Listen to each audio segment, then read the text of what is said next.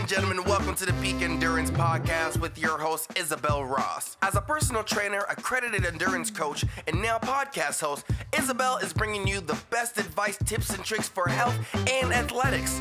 She's two Australian Trail Championships, a 24 hour track race, six foot track marathon, and has represented Australia three times at the long distance mountain running world championships. I mean, I guess you could say ain't no valley high or mountain low that she can't run, right?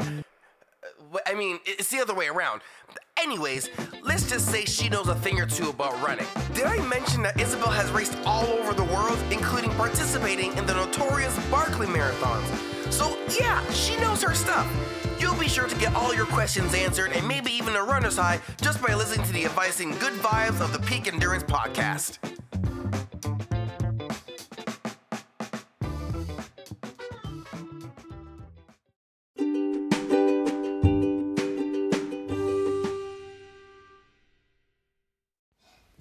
I did Isabel's poles class because I was going to walk the 800 kilometre Camino de Santiago. Isabel was a great instructor, making sure that we as a group got all the information that we needed, but also that we had plenty of time one on one with her where she could give us personal instruction. I definitely came away feeling stronger, more balanced, and faster. And with all the balance, I it was like having four legs instead of two, and even my pack felt lighter all of the trail work that she did with us easily trans- transferred onto what I would need to do for the Camino as well. Since then, I've done heaps of hiking, and Isabel's advice still ring- rings true. Um, and I absolutely highly recommend Isabel's class to anyone who's interested in using poles. She's awesome.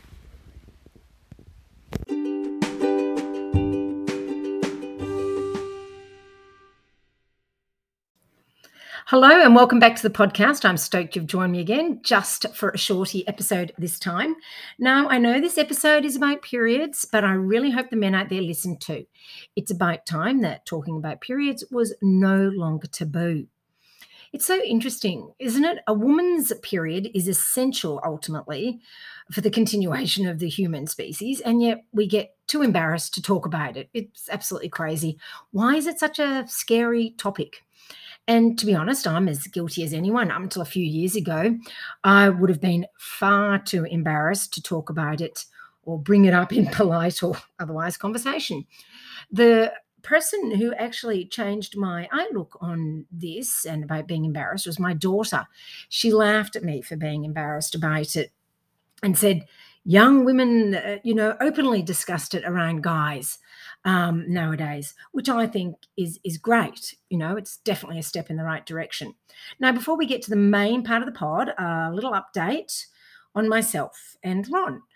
I am slowly starting to feel better, but running just generally feels not good. I guess it, it doesn't hurt. It just I don't know. Something's I don't know. Anyway, so I guess it's just a matter of time. I'm slowly starting to feel better.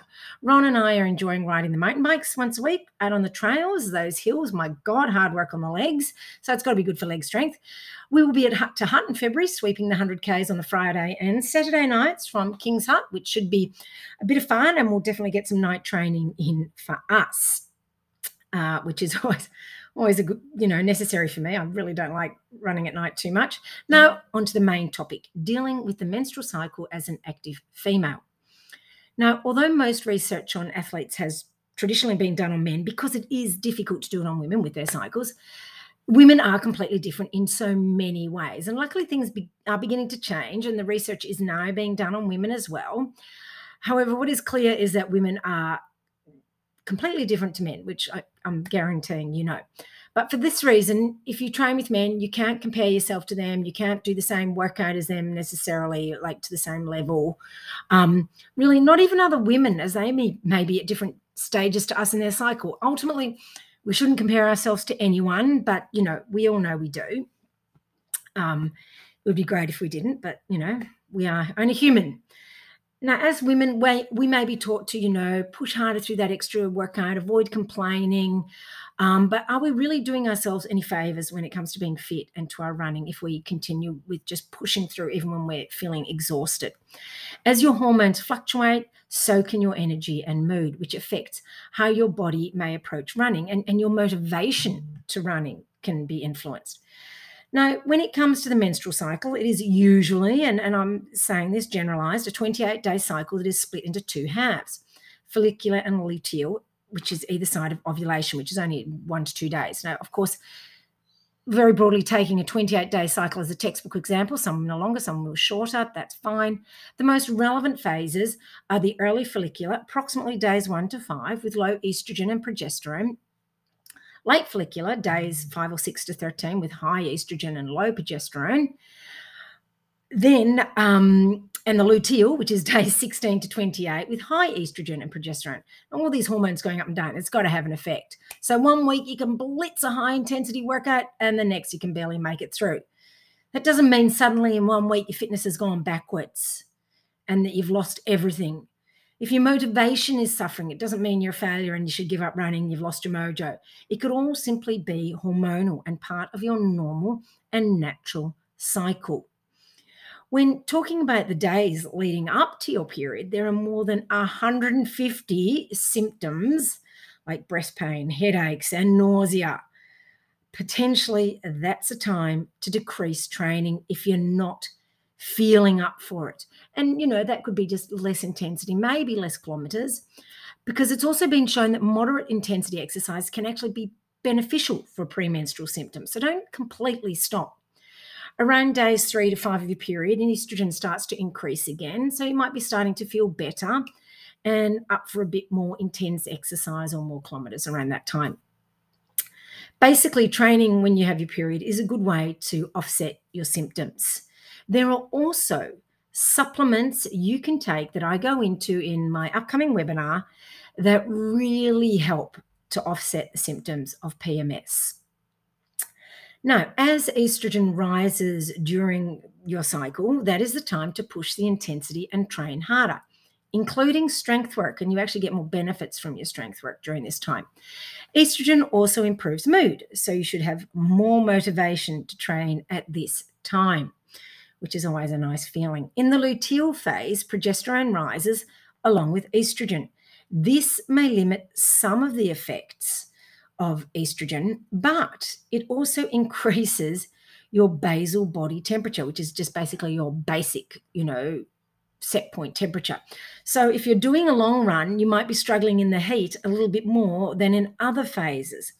And you might have to adopt certain specific cooling strategies, like, for instance, those ice neck coolers or stashing cold drinks somewhere, or even just buying one at, at a shop, you know, like icy cold.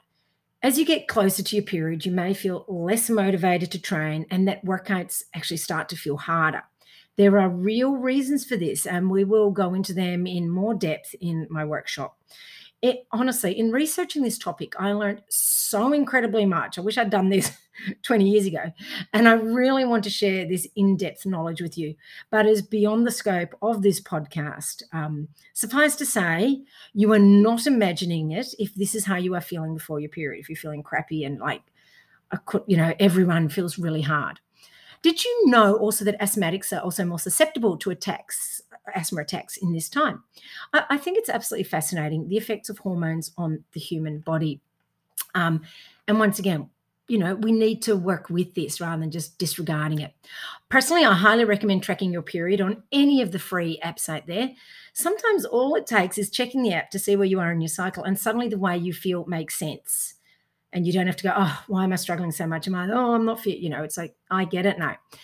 Of course, it can take up to three months before you can identify approximately how long each of your phases last. But you know that's that helps with um, tracking.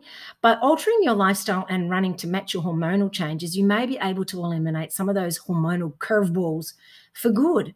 Knowledge is power. Give yourself the power to know what's going on in your body.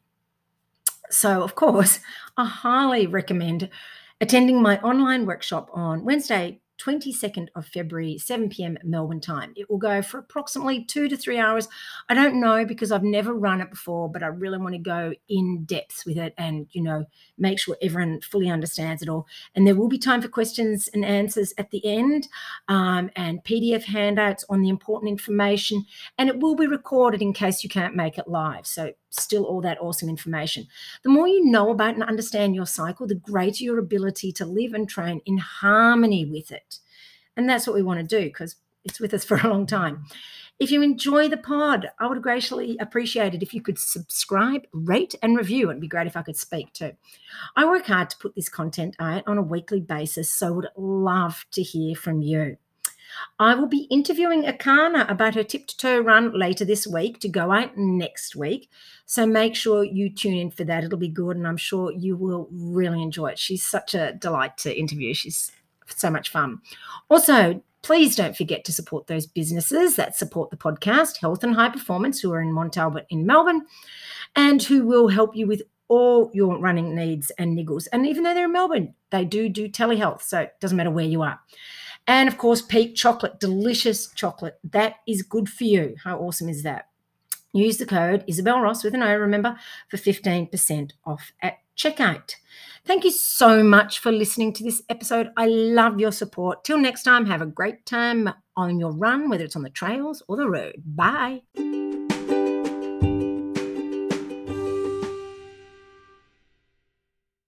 The 28 Day Mindfulness Challenge was a great program to be involved in. I'll admit I was skeptical in coming into the program, but I was looking for something that would help me to focus on my running, and I'd heard great things about Isabel. We were given daily tips, and the Facebook group was a great way to get reminded of our focus and to read what others were doing and thinking. We started the challenge thinking about what we wanted out of running and how we saw ourselves.